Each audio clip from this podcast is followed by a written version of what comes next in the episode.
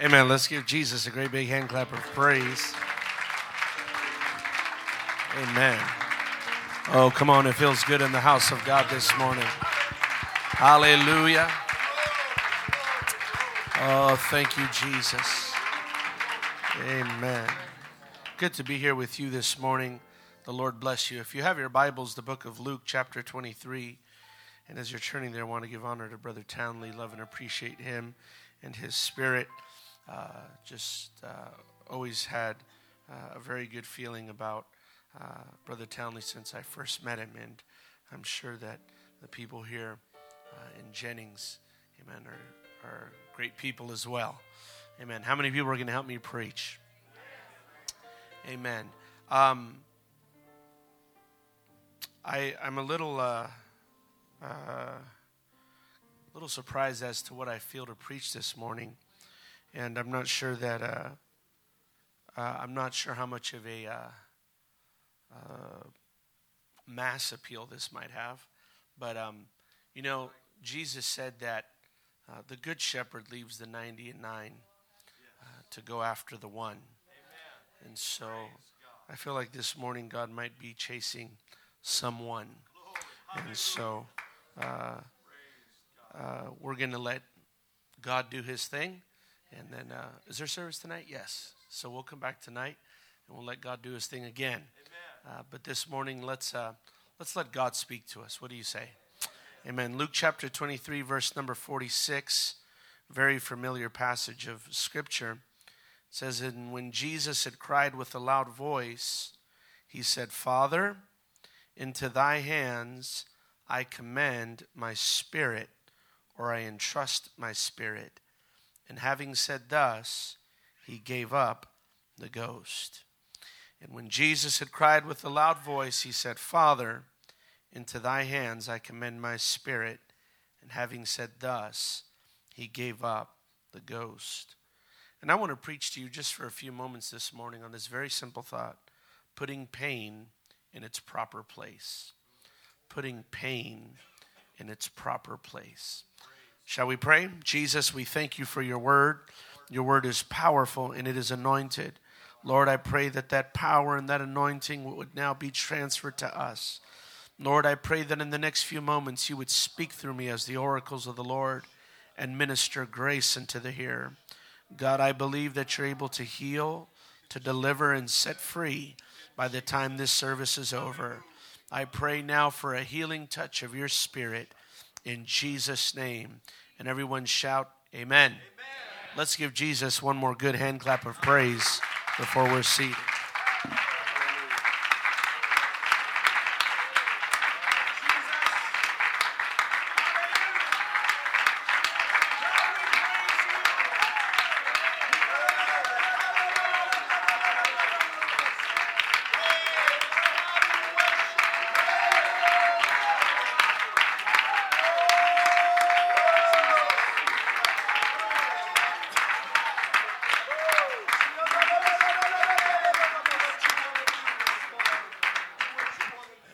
Shout in Jesus' name. Give your neighbor a great big God bless you, and you may be seated. Amen. Hallelujah. As we read through our New Testament, there's a great number of questions that begin to arise. But one thing that we never need to question when we read our New Testament is whether or not Jesus was human as we are. Jesus was not half man and half God. Jesus was all man and all God. Now, what this means is that during his time on earth, he participated in the full spectrum of human feelings and conditions that you and I deal with. 1 Corinthians 15 and 39 says, there is one kind of flesh of men. When you are human, you are human. John 1 and 14 tells us that the Word became flesh. That means human flesh. Physically and emotionally, Jesus was just like you and me. Physically, Jesus was like us. Luke 2 and 7 says Jesus was born. Luke 2 40 through 52 says Jesus grew up. John 4 and 6 says Jesus became tired. John 19 21 says Jesus was thirsty. Matthew 4 and 2 says Jesus was hungry. Matthew 4 and 11 says Jesus was physically weak. And as we just read in Luke, Jesus died. God didn't die, the man died. Emotionally or cognitively, mentally, Jesus was just as we are. Matthew 8 and 10 says, Jesus marveled, which is just good old King James English for he was astonished and surprised. Matthew 26 38 says that his soul was very sorrowful, even unto death. That means Jesus experienced disappointment, grief. John 11 33 through 35 says that Jesus was deeply moved in his spirit and greatly troubled and wept. God did not pick and choose which parts of being human he was going to experience, he experienced the whole condition. But perhaps one of the most interesting parts of being human that God accepted was pain. I'm convinced that had God taken on everything except pain, our relationship to Him would be incomplete in some way. Jesus suffered pain, not so that you and I would not have to, but that you and I would not have to suffer it alone. I don't know about you, but I, I, I want to be very frank and honest with you. I am thankful that God experienced pain because it lets me know that I'm never alone in my pain. Amen. Um, pain is one of those very horrible things. And when I speak of pain here today, uh, I want you to know that I'm speaking of it in its most broadest context. Uh, pain is one of those horrible things that can genuinely isolate us. I don't care whether we're talking about physical pain, emotional pain, financial pains, whatever it is, at some point in the process of pain, you will feel totally alone. It does not matter whether the person sitting next to you feels or has experienced what you have you are going through it by yourself. Um, there, there will come a point where pain can even physically and, and uh, uh, isolate you. Uh, whether we're talking, you could just have a flu, and eventually you're going to end up in your bedroom by yourself. Amen. And you're going to have to go through that, uh, uh, in, in some sense, all by yourself. But because we have a God that did go through it, we can always lift our hands, we can always lift our voice and say, Lord Jesus, and He will be there with us, uh, and He will experience, and He will go through it with us. Can you say amen? Can you say amen? Now, I can guarantee you that if we were God, uh, thank God we are not, but had we been God and we chose to manifest ourselves in flesh, we probably would have taken on just about everything except pain. But God did not do that. Now, when we talk about pain, uh, it's important to understand that pain is complicated, and there's a lot of complications besides the pain itself. There's not just one kind of pain. Uh, pain comes in species. Amen. Uh, there are pains that are localized, and then there are pains that are invasive. Um, and that's just really two kinds of pains. And we'll, for, for the sake of simplicity, we'll keep it there. But what I mean by localized and invasive pains is that there are, there are for example, uh, localized pains are pains that, that will stay in their place. Uh, I might have a pain in my finger and it stays right there. Um, that's localized pain. Uh, or I could just be uh, grieving the death of my mother, uh, and that's all I'm sad about. That's a localized pain. But then there are also invasive pains, and those are pains that spread. That's the kind of pain you get in your neck, and then it goes into your shoulders. And then before you know it, your knees are bugging you, and your back is bugging you. Uh, unfortunately, um, I do have some bad news this morning. As human beings, we will experience invasive pain more than we will localized pain. The majority of the pains that you and I will go through will be pains that move. And uh, let me say this before uh, I get any deeper into this. Um, we know now, and perhaps we've always known this on some level, that pain uh, not only moves from body part to body part, but it can move from the body to the emotions to the mind. So I can have, uh, uh, I can, I can injure my back on the job, and that's one kind of pain. And uh, that, that pain will move to my shoulders and then to my knees. And then all of a sudden, I can't go to work. And that causes emotional pain. And something that just started now in my back is now spreading into my life. And uh, now I'm now I'm suffering suffering emotional pain because I can't pay my bills. Amen. Amen. Either I'm preaching really good or really bad. One of the two. Amen. Hallelujah. Do we have any humans in the house this morning? Amen. Hallelujah. Uh, now, we also know that the reverse is true. You can have uh, deep emotional pains, and they will become physical. Uh, I know uh, people that perhaps are dismissive about how much they worry, but I personally know what it is to go to bed worrying all night. And when you wake up, you, you can physically feel it. You got a pit in your stomach. And, and I know what it is personally to stress out so bad that your blood pressure starts going through the roof. And uh, you start getting headaches and you get dehydrated. And, and uh, you're, you're, you're just, we know scientifically that the stress that you, you can suffer or the pain you can suffer emotionally will change the hormones in your body, which will change everything else. And before you know it, something that just began as a little worry is now spreading throughout your body. Amen. Can, can I get an amen? Pain is complicated. Pain is very complicated. And that, that is just the beginning. That is just the tip of the iceberg when we talk about pain. You know, uh, I'm going to just hit the pause button here for one second. Um, I know when God tells me to preach something.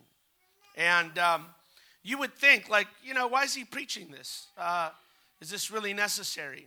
I believe this is absolutely necessary. Uh, I believe more than anybody, Americans uh, do not know how to manage pain. Uh, we do not know how to deal with pain. Uh, we consume uh, more than 80% of the world's opiates.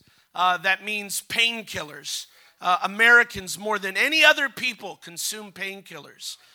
There are no doubt people here this morning that perhaps even by a doctor's prescription are taking painkillers. Um, there is perhaps even a sadder story here, and that is that there are people still taking the painkillers and they don't have any more pain. Um, uh, not, and that's now we're just talking about legalized pain, pain medication. We're not talking about all the self medicating we do as Americans. Uh, I haven't even begun to scratch the surface of all the people in the United States, perhaps even some here this morning, that have uh, that treat their pain uh, through other forms rather than medicinal. Uh, they might drink their pain away. Uh, they might smoke their pain away. They might drug their pain away. Uh, and then there are people that manage their pain uh, in, in other ways. Some people promiscuously try to deal with pain. That is to say, and I, well, the kids are in Sunday school, uh, but there are people who will have multiple sexual relationships with multiple partners, all in a hope amen, to somehow cover up the pain that they're going through inside. And I'm not trying to preach pop psychology here to you this morning, but I am trying to talk to somebody because if we are not careful, the way we manage our pain will destroy us. Can you say amen? If we are not careful, amen, a little back pain that leads to some emotional distress, amen, before we know it, we are in a trial that we never would have imagined. And uh, I preach in enough churches around the United States and abroad, amen, to tell you that I know of more than one good church person, amen, who is struggling with this, that cannot deal with the pain. But I want you to know this morning there is a God that wants to pull you out. There is a God that wants to help you out of this situation. Oh, let's give Jesus a great big hand clap of praise. Oh, come on. Oh, come on.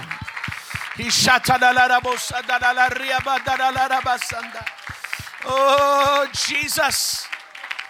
Oh, Jesus. Oh, Jesus. In fact, one of the most complicated things about pain is what are you going to do with it? Now that you have it, what are you going to do with it? Or what we call pain management. Now, Jesus had to manage pain. And he had to manage it in a way that was, you know, the Bible says that Jesus was like us, yet without sin. And so, what that means is that Jesus had to deal with his pain and manage it in a way that was not sinful. Uh, you know, Jesus couldn't be in the woodshop hammering away, hit his thumb, and cuss. uh, that's not acceptable. Uh, he had to deal with pain in such, and furthermore, he had to deal with pain as a human, not as God. God can just, you know, snap it away. But he had to be a model for us, a perfect role model. Uh, and so, what that means is that when Jesus felt pain, he had to deal with it in a way that you and I could deal with it as well. And this is why you see times where Jesus even refuses to deal with pain in any kind of way that he would utilize his omnipotence. For example, he refuses to be delivered by angels. Uh, he's he's, he's going to take life on. He's going to take it on as a human being because Jesus knew that there would be saints of God sitting in this church this morning that would have to look to him and say, Lord, how did you go through this? Help me to go through this. Lord, how did you deal with this? Help me to deal with this. Can you say amen? Amen. Let's lift our hands and pray just for a few seconds. Oh, hallelujah.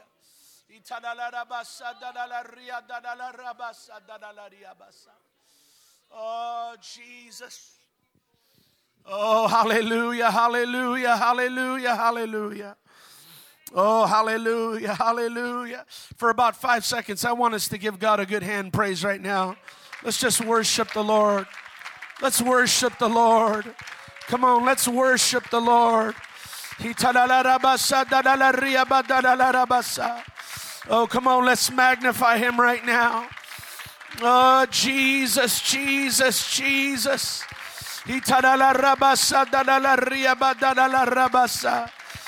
Oh, Jesus, Jesus. Oh, Jesus. And and and I I don't know, I, I don't feel like preaching very hard this morning. I, I but I do feel like like trying to reason with somebody. Uh, you know, if, if we're not careful, a trial that should only be six months will last six years. If we're not careful, a simple visit to the doctor that should have ended with just a little bit of treatment will turn into some long deal. And you know, the thing about pain is not only does it get from the body to the emotions and vice versa, pain will get on all kinds of stuff. Pain will get on money, pain will get on the mortgage payments. Pain will get on the vehicles, and pain will get on the house, and pain will get on the kids, and pain will get in the marriage, and pain will begin to it'll begin to diversify its effects until it's getting on on all kinds of stuff. And and before you know it now your kids feel uncomfortable with you because when you're going through your deal you can't even talk to the kids and you're so tangled up in your mind so knotted up in your emotions so hurting in your own body that your own family now doesn't even want to be around you because you become unmanageable or, or, or you're, you're, you're, you're, you're disconnected. And your wife's telling you honey the kids are trying to talk to you you can't you can't you just play with them for a second and, and you just want to zone out and go into your own little world and, and your husband doesn't know what to do anymore because you locked yourself in the room and I'm preaching better than you think, and I know I'm talking in English. I know a few other languages, but I speak it in English this morning. Hallelujah. and and this is not amen. I, I was born at night, not last night. So, uh, amen. But but but let me say this: if we are not careful, we if we do not manage our pain correctly, amen. Something that should have been just done away with rather quickly will now elongate itself. It'll it'll draw out.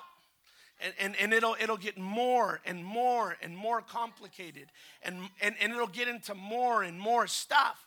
And it'll get into things that it should have never even got into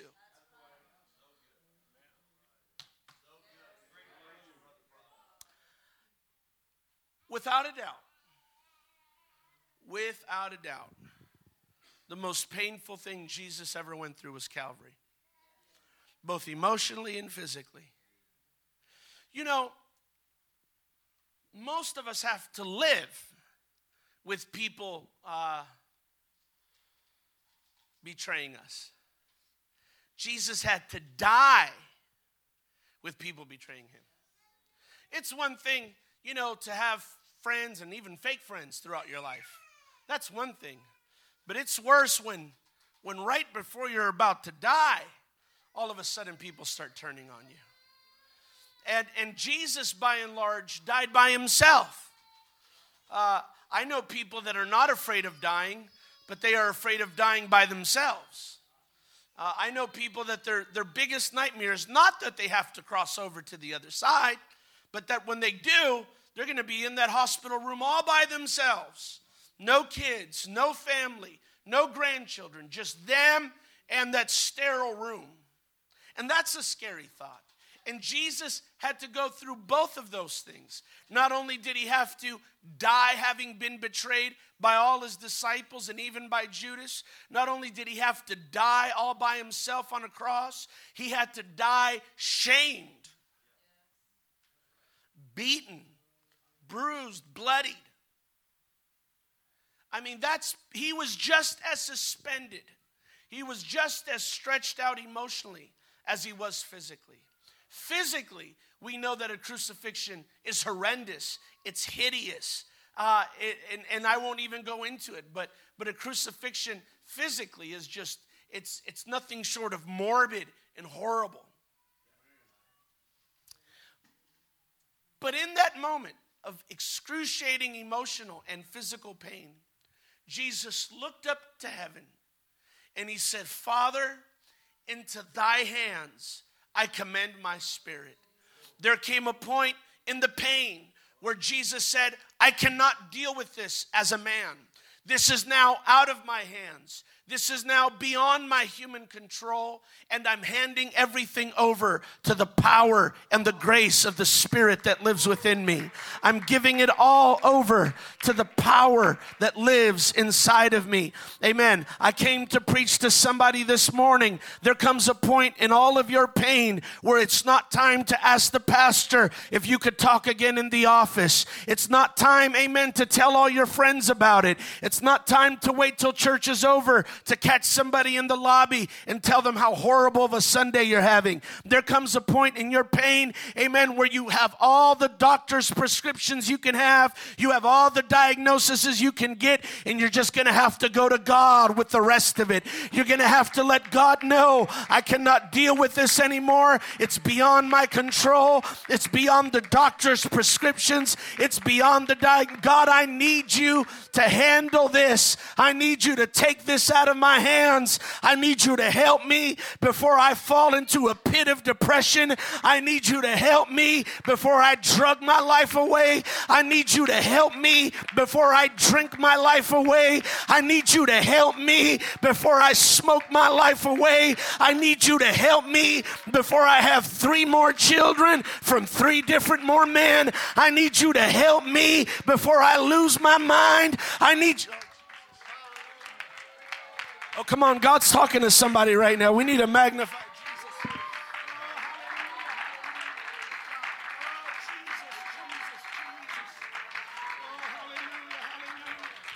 Oh, oh, come on, Jennings. Let's magnify the Lord right now. Oh, I'm telling you, God's talking to somebody more than you might think.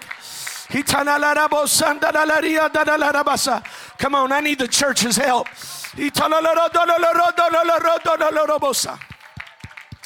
Oh, Jesus, Jesus.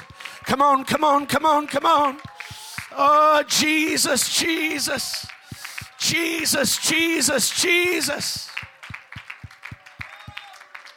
Oh, come on, come on, come on. I'm not trying to drag this out.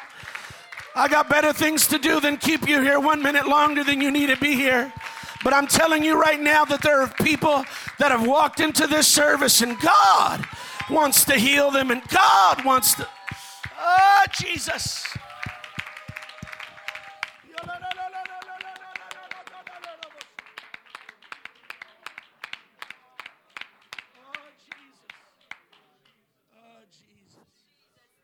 You know, let me say this uh, before I go any further, because I'll tell you what's already happening right now.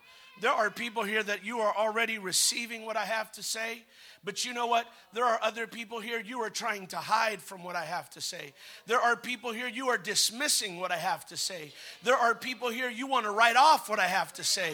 You're going to try to sneak out from this service. And you know what? That's fine. That's your prerogative. In fact, God will even let you do that. But I also want you to know that if God sent this chubby preacher with the word for you, amen, you ought to receive it. You ought to feel graced by the fact that God would stop a whole service, amen, just to talk to you. You ought to you ought to thank God that He's answering that prayer you prayed in your truck when you were pounding the steering wheel, saying, God, help me to get out of this. I want this trial to end already. You ought to thank God, amen, that He sent me with a word, amen, that day that you looked at that unemployment check and you thought, how am I going to live off this?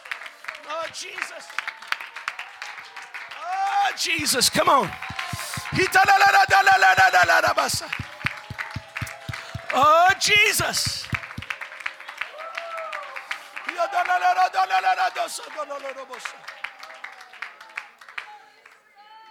You know,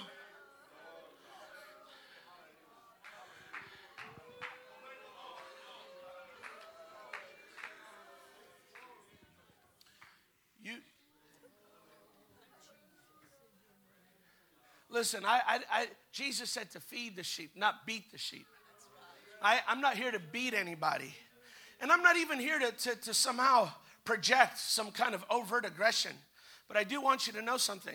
I, I, I'm going to get aggressive only because the spirit that's got a hold of you is much more aggressive. And, and even right now, as I'm preaching, I, I know how the devil works. I, I've not always been a saint. I remember coming into the church a drug addict and suicidal and depressed, and, and the devil will work on you. And, and well, there's saints that think like this, but the devil will work on you and be like, look at him. Why is he yelling like that? And why has he got to keep walking back here? And, and, and well, I'll tell you why. If you sat a little closer, I wouldn't come all the way back here. But, uh, uh, but he'll tell you why is he coming back here and, and why is he why is he why is he doing this and, and, and, and, and, and he needs to keep it down and I wish the sound man would turn it down and, and this is just a little too much and and, uh, and, and, and, and and I don't even think he preaches that good and and man I just man I can't wait until these two weeks are over. And, and, and, and, and you know what? That is a spirit from the belly of hell. And you need to tell that thing, you know what? Get off me, get off me, get off me. Leave me alone. I'm coming out of these shadows. I'm coming out of this addiction. I'm coming out of this brokenness. I'm not going to lock myself in my room one more day. Oh, Jesus.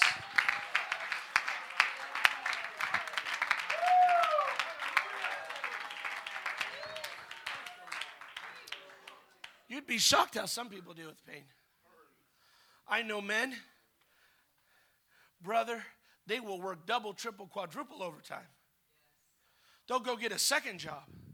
You know how God wants us to deal with pain? He wants it, He wants us to take it to Him.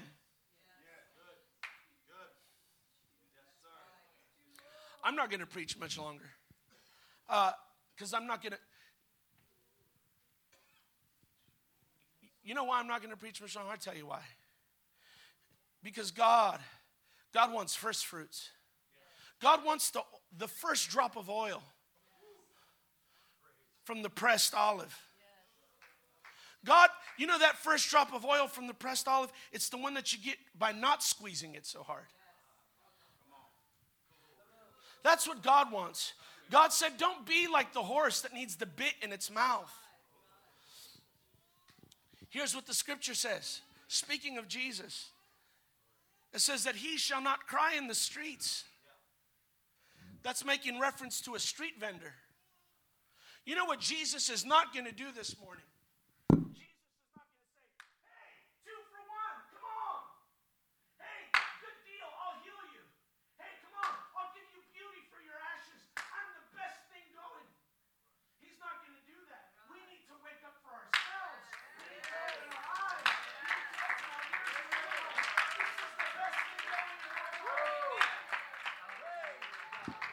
Got to real. Come on. You know what? There are enough people here. You've been living for God long enough. You have enough experiences that you can draw from that you know Jesus is the best thing going in your life. You know, since you were a new convert, that God is a healer, that God is a deliverer. But somewhere, time, time, and circumstance has taken that away from you.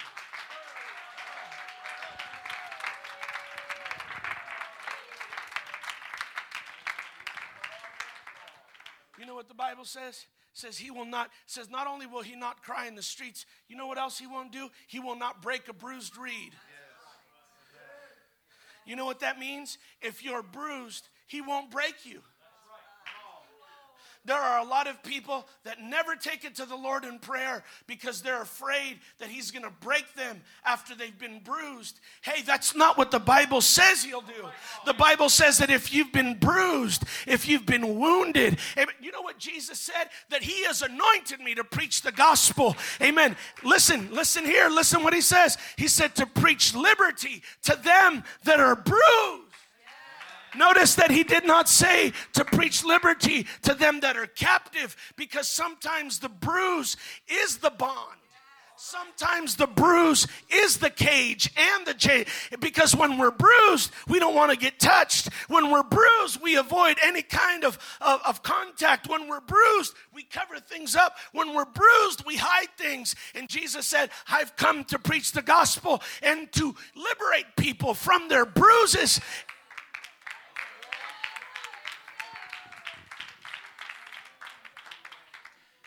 You know, I've been bruised.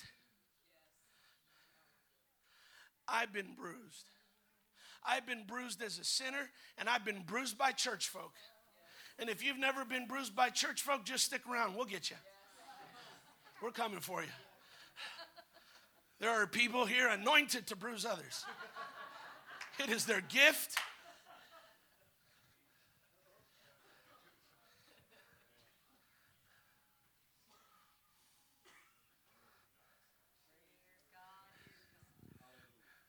I'll tell you what, what I refuse to let anybody take away from me is my access to God.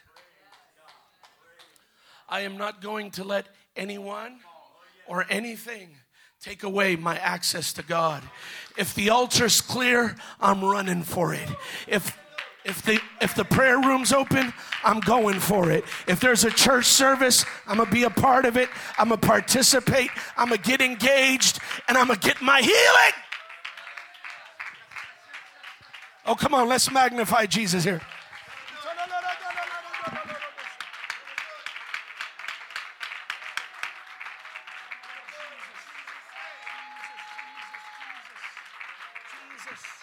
Oh, come on. I believe that as we're clapping, there are people that will be healed physically, emotionally, mentally. Come on, come on, come on, come on. If you're bruised, don't be afraid. He's not going to break you. He's not going to break you. He knows how to handle you with care, He knows how to handle you with love.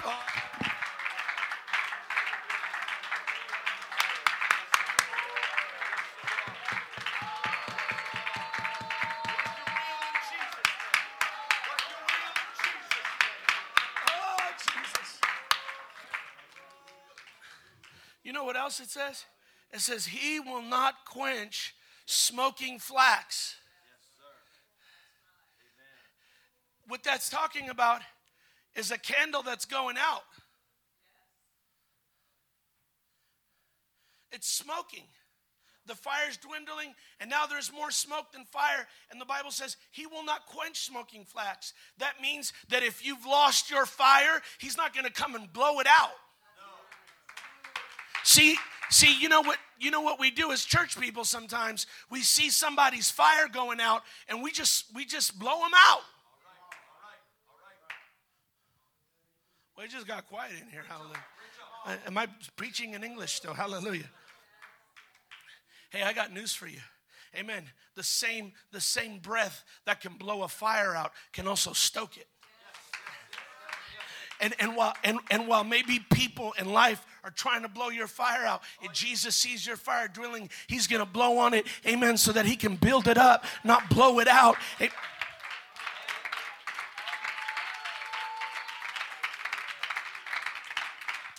I'm not I'm not proud about this, but I want to be honest with you. There have been many services I've come in, amen, smoking. There's been a lot of times I've come in with my fire going out. There's been a lot of times I've even got behind the pulpit, amen, and not been operating at my optimal emotionally, amen. But I'm, telling you, I've never, ever, ever, ever gone to God with my pain, with my request, with my petition, amen, with my supplication, and had Him put my fire out. Quite the opposite. There's been a lot of times I thought to myself, I don't think I could get any more broken than this. I don't think I could get any more indifferent than this. I don't think I could get any colder than this. And after a red hot prayer meeting, I walk out thinking, I can do this. I can make it through this. I can survive this. I can get up.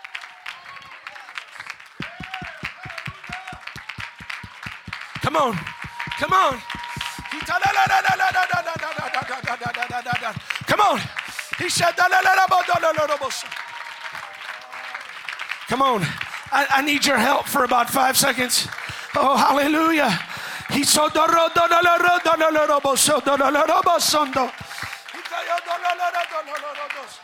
Jesus, Jesus, Jesus.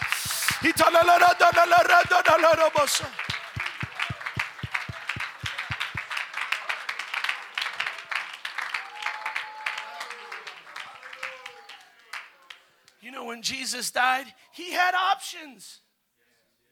He had options. They offered him gall mixed with vinegar, which was a kind of a drug.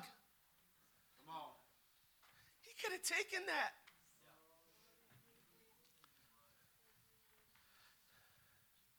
He could have said, you know what? We just need to drink this away. He said, no. You know, the, the, the, the, the soldier at the cross said, Surely this is the Son of God. The same man that drove the stakes through his hand. You know, had that been me and, and the earth shook and the sky turned black, I'd do whatever that man said. If not out of fear, out of superstition. But, brother, when Jesus died, there was earthquakes, there was trembling, there was lightning. He could have told that man, You better get me down from here. That man would have done it. But sometimes, amen, you can't even put your pain in people's hands. No matter how well they mean. There are times that human hands can't do it.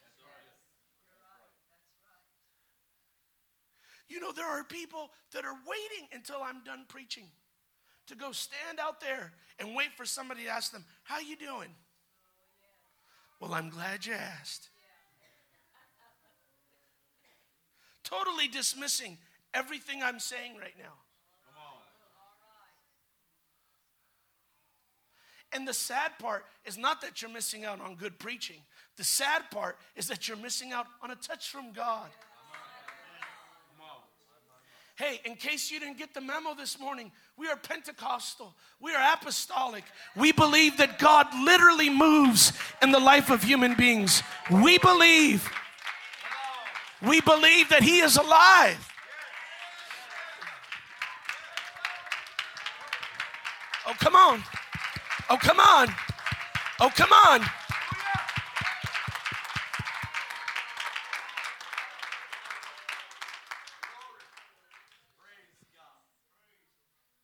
This is this is not.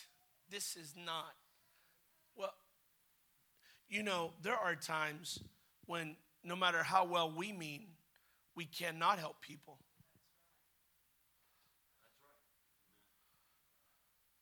Because uh, if we're not careful, we will hurt people rather than help them. You know, they tell you if you ever see a car accident, you know, be careful how you handle those people because you can move somebody thinking you're dragging them out of a wreck and you could paralyze them. And the same thing goes spiritually. There are times where no matter how much somebody wants to unload their problems on you, with no matter how much somebody wants to lean on you, you have to let them go through it with God. I know people think that's mean. I, I'm not sure how we interpret. I'm going to let you, amen. I'm going to put you in the hands of God as a mean thing.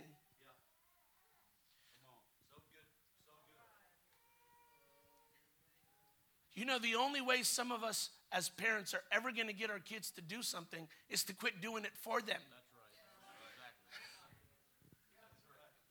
Well, just, amen. Just turn in the public library here. A few minutes. Hallelujah. Library's closed on Sunday. Hallelujah. Uh, you know, let me say this. My, uh, my, uh, my in laws are very wealthy. This, I hope this doesn't go on the internet. Uh, my in laws are very wealthy. Um, they have a lot of money. Uh, I married their daughter. And uh, uh, there was a time where we were very broke. I mean, we were we were so poor we couldn't spend the night. I mean, it was, it was bad. And uh, that was a good joke, but.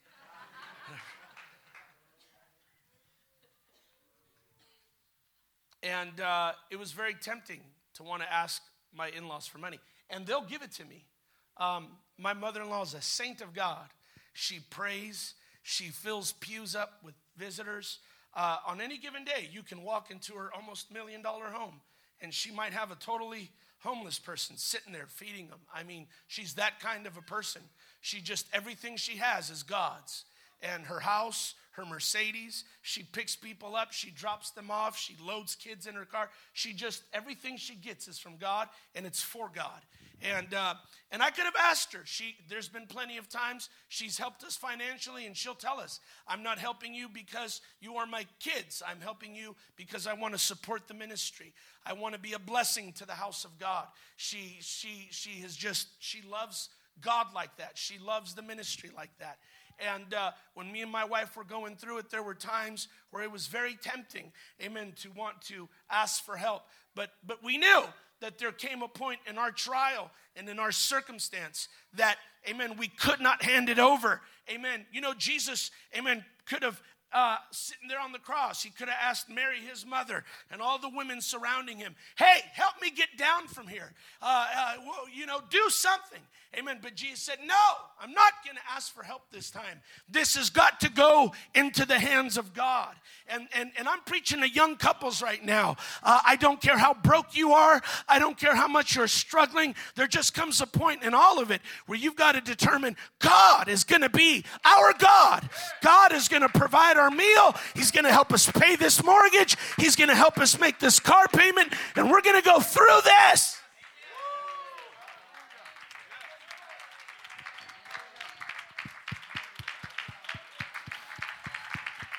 Oh, come on. Oh, come on. Oh, come on. Know, there's there's mothers that worry, and I understand. I'm not a mother, but I can I can sympathize. You know, let me tell you something. Nobody's gonna die of hunger here.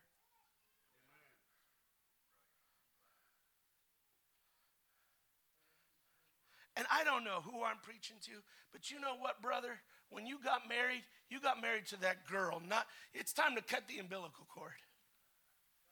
It got quiet. It's time to quit telling your wife how your mama makes your potatoes. I don't care if your wife rises up a burnt offering every morning for breakfast. That is not a good reason to go back home, to cry to your mama, to go have breakfast at your mom's house. You need to sit there and eat that burnt offering and praise God. Well, let's get what?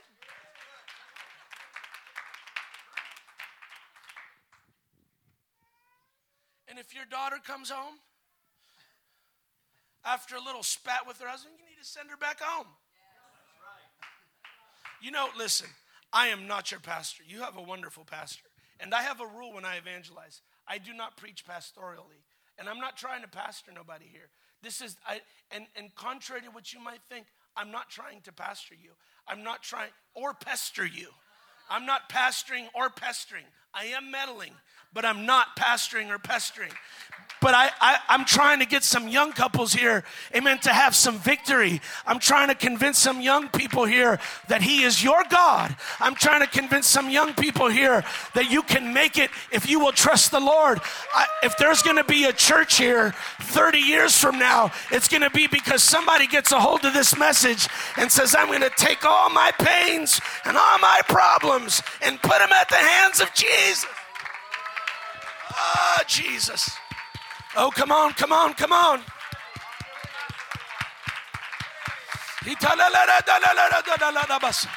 Oh, let's magnify the Lord. Come on, let's magnify.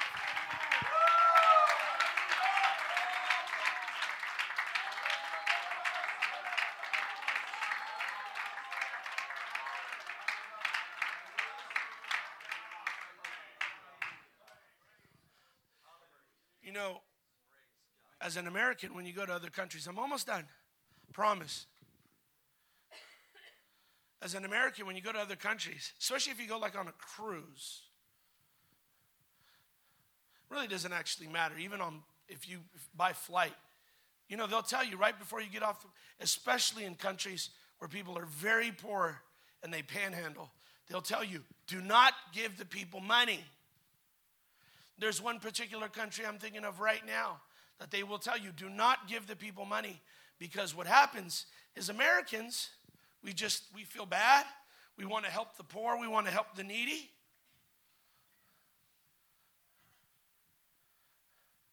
But people pick up on this. And you know, a blind kid gets more money than a seeing kid. And so, what you'll have are people that will literally, in order to compete with other begging kids, they will blind, they'll drop acid in their kids' eyes and blind their children. They'll mutilate their kids because a maimed child gets more money than a whole child. And we think, what a horrible way to treat your own child. But what we don't realize is we're part of that problem. And that's why they say, stop feeding it. Because if nobody gets money, nobody gets hurt.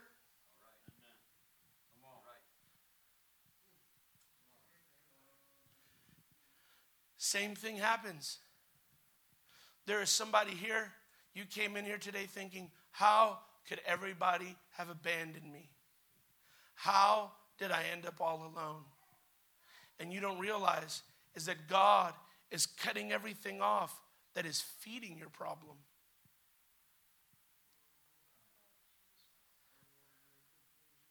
God is saying, that relationship is over. That's over. That's over. That's over. And now, all you got is me. And now that all this is over, let's get started.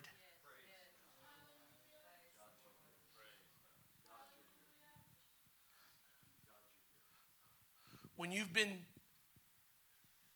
cut off that's not time to despair. That's not time to throw in the towel. I understand the frustration, but guess what? That's actually time for you to put your faith in action and see. I, I know this might be very simple preaching for, for some of us, but it's good preaching.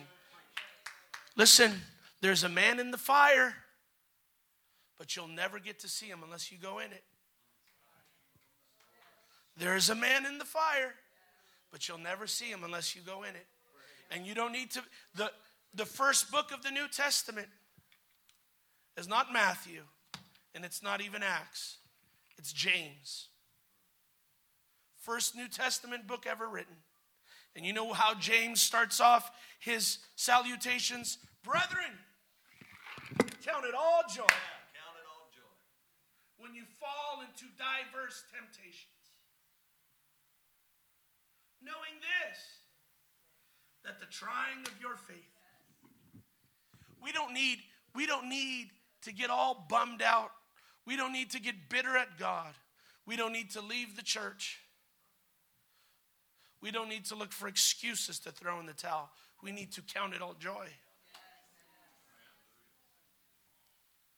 Because my faith is now being made pure as gold. My faith, which is the most precious thing I own. We think our, our house is the most precious thing we own. Let me tell you something a house can never get you faith, but faith can get you a house.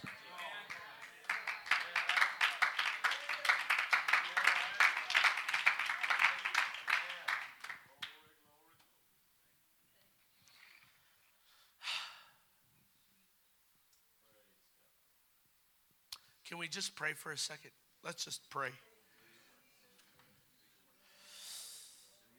Oh, God. Oh, God. Okay.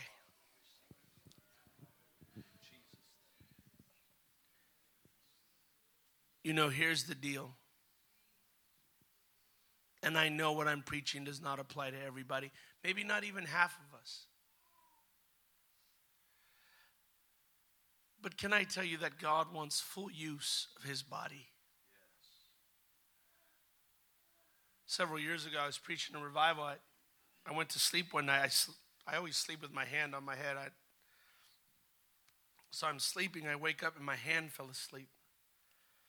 And uh, this time, I guess I just overdone it. And I thought, you know, my hand wasn't waking up. And so I just kept shaking it, trying to get the blood flowing. Well, it finally woke up, except my pinky. Everything woke up except my pinky. And I thought, you know, this pinky will eventually wake up. Well, like three hours went by and it never woke up. I had that like tingly feeling, you know. And I had church that night, and I remember standing on the platform and I'm thinking, man, this is getting scary now. I'm going to have this like sleeping pinky. And I remember thinking to myself, well, at least I have another one. And then I thought to myself, how silly. I want both my pinkies. I want both my pinkies to work. I don't want just one pinky to work, I want both. Can I tell you that God is the same way? God doesn't just want 90% of his church working. He doesn't he doesn't want God whether the 80-20 rule is true, that's not what God wants. God wants everybody at their optimal. God wants the pinkies fixed. God, God. And that's why God will have a service just like this, where He'll deal with a few pinkies and a, a few sleeping index fingers and and and and, and he'll, he'll just he'll just work with it all because God God is trying to move us all together. That's the only way we have a genuine harvest. That's the only way we really have a revival moment is when we all move unanimously, is when all the pieces shift together. Amen. It doesn't mean that everybody's moving at the same speed. It doesn't mean everybody's moving with the same strength. It just means that everybody is reading the signal sent from the head. It just means means that everybody is operative. It just means that everybody's feeling and heart and sensation has come back to them. It just means that everybody's loving Jesus again. Jesus.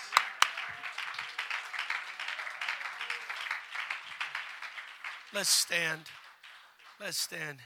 Amen. Musicians, let's give the people some hope. Amen. Hallelujah. Let's all stand.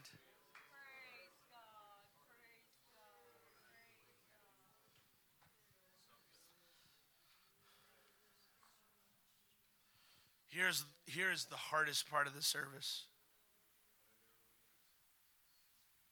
I'm going to make an altar call. And you know what I I mean this with the best of intentions. I'm, I, I hope I don't sound crude or brash. What I don't want is like all the good saints to come up and pray. I mean, unless you need it. Because you can be a good saint and need prayer.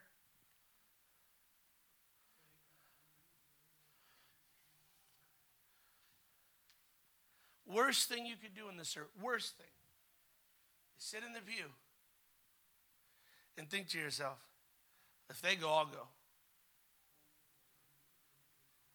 Moments like these are too important. If you know that you are in a desperate situation, if you know that you're at the end of your rope, if you know that it's time to hand the pain over, don't don't use anybody else as your metric. Don't use anybody else as your measuring rod. Whether they go or not, don't worry if your kid thinks you're weird for doing it. Don't worry if your spouse thinks you're weird for doing it. Don't worry, don't don't don't make up reasons in your mind. Just go. You know, Brother Townley, when I came to God, I was a drug addict. I was suicidal. I didn't believe in God. I didn't believe in anything. And I remember sitting in a service just like this. And I remember the pastor preaching, God can deliver you from depression. God can deliver you from suicide. And I remember I always used to sit way, way in the back. And I remember sitting in the back one day, didn't believe in God, let alone a devil. But I remember it like it was yesterday. I heard a voice loud and clear, audible, slimy and nasty, tell me, God can't do anything for you. It scared me so much that I shot out of my seat and I went running to the front.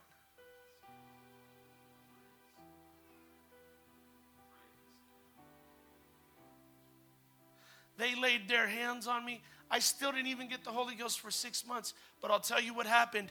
I slid on my knees. I wept bitterly. I sobbed. I cried. And you know what? That day, that my parents had sent me to therapist they had sent me to psychologists they paid for it they were spending they had sent me to all kinds of stuff to try to pull me out of the hole i was in that day that day crying at an altar that day not caring what anybody thought about me that day crying out to jesus i was delivered of suicide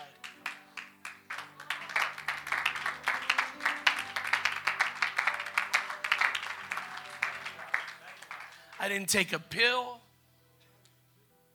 I didn't get one more therapy. Nothing. I cried out to the living God.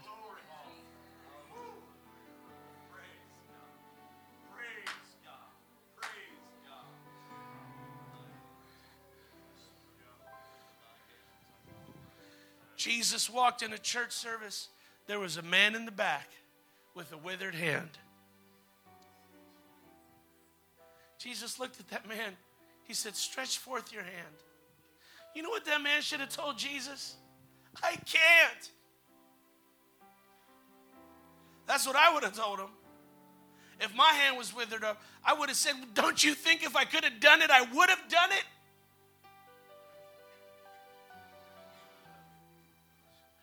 You know what I believe that man did, Brother Townley? he started pushing that withered arm. He started moving those fingers. Whatever part of that arm that worked, whatever part of that hand that was still functioning, he started moving it. He started doing whatever he could on his part. And the minute he started doing what he could do, Jesus did what nobody else could do.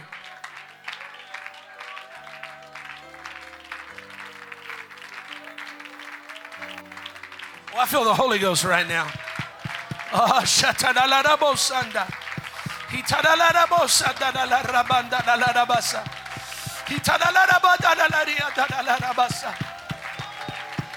Oh, Jesus.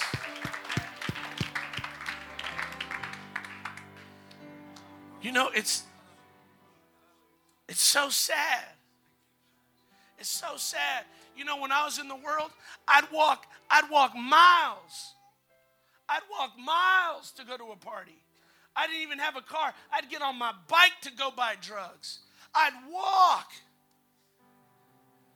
And I remember going to church for months, and the most shameful thing about it is they'd ask me to walk 10 feet. And I couldn't do it. I wouldn't do it. And one day I thought to myself, you know, I've walked a whole lot further for a whole lot less. This is not going to hurt me. I'm going to take my withered hand and I'm going to stretch. And I'm going to stretch it. I'm going to I'm going to do what I can do and all that I can do right now is stretch my faith and stretch my hope and stretch my will and say, God, help me. And God didn't fail me. I wouldn't be here today if He did.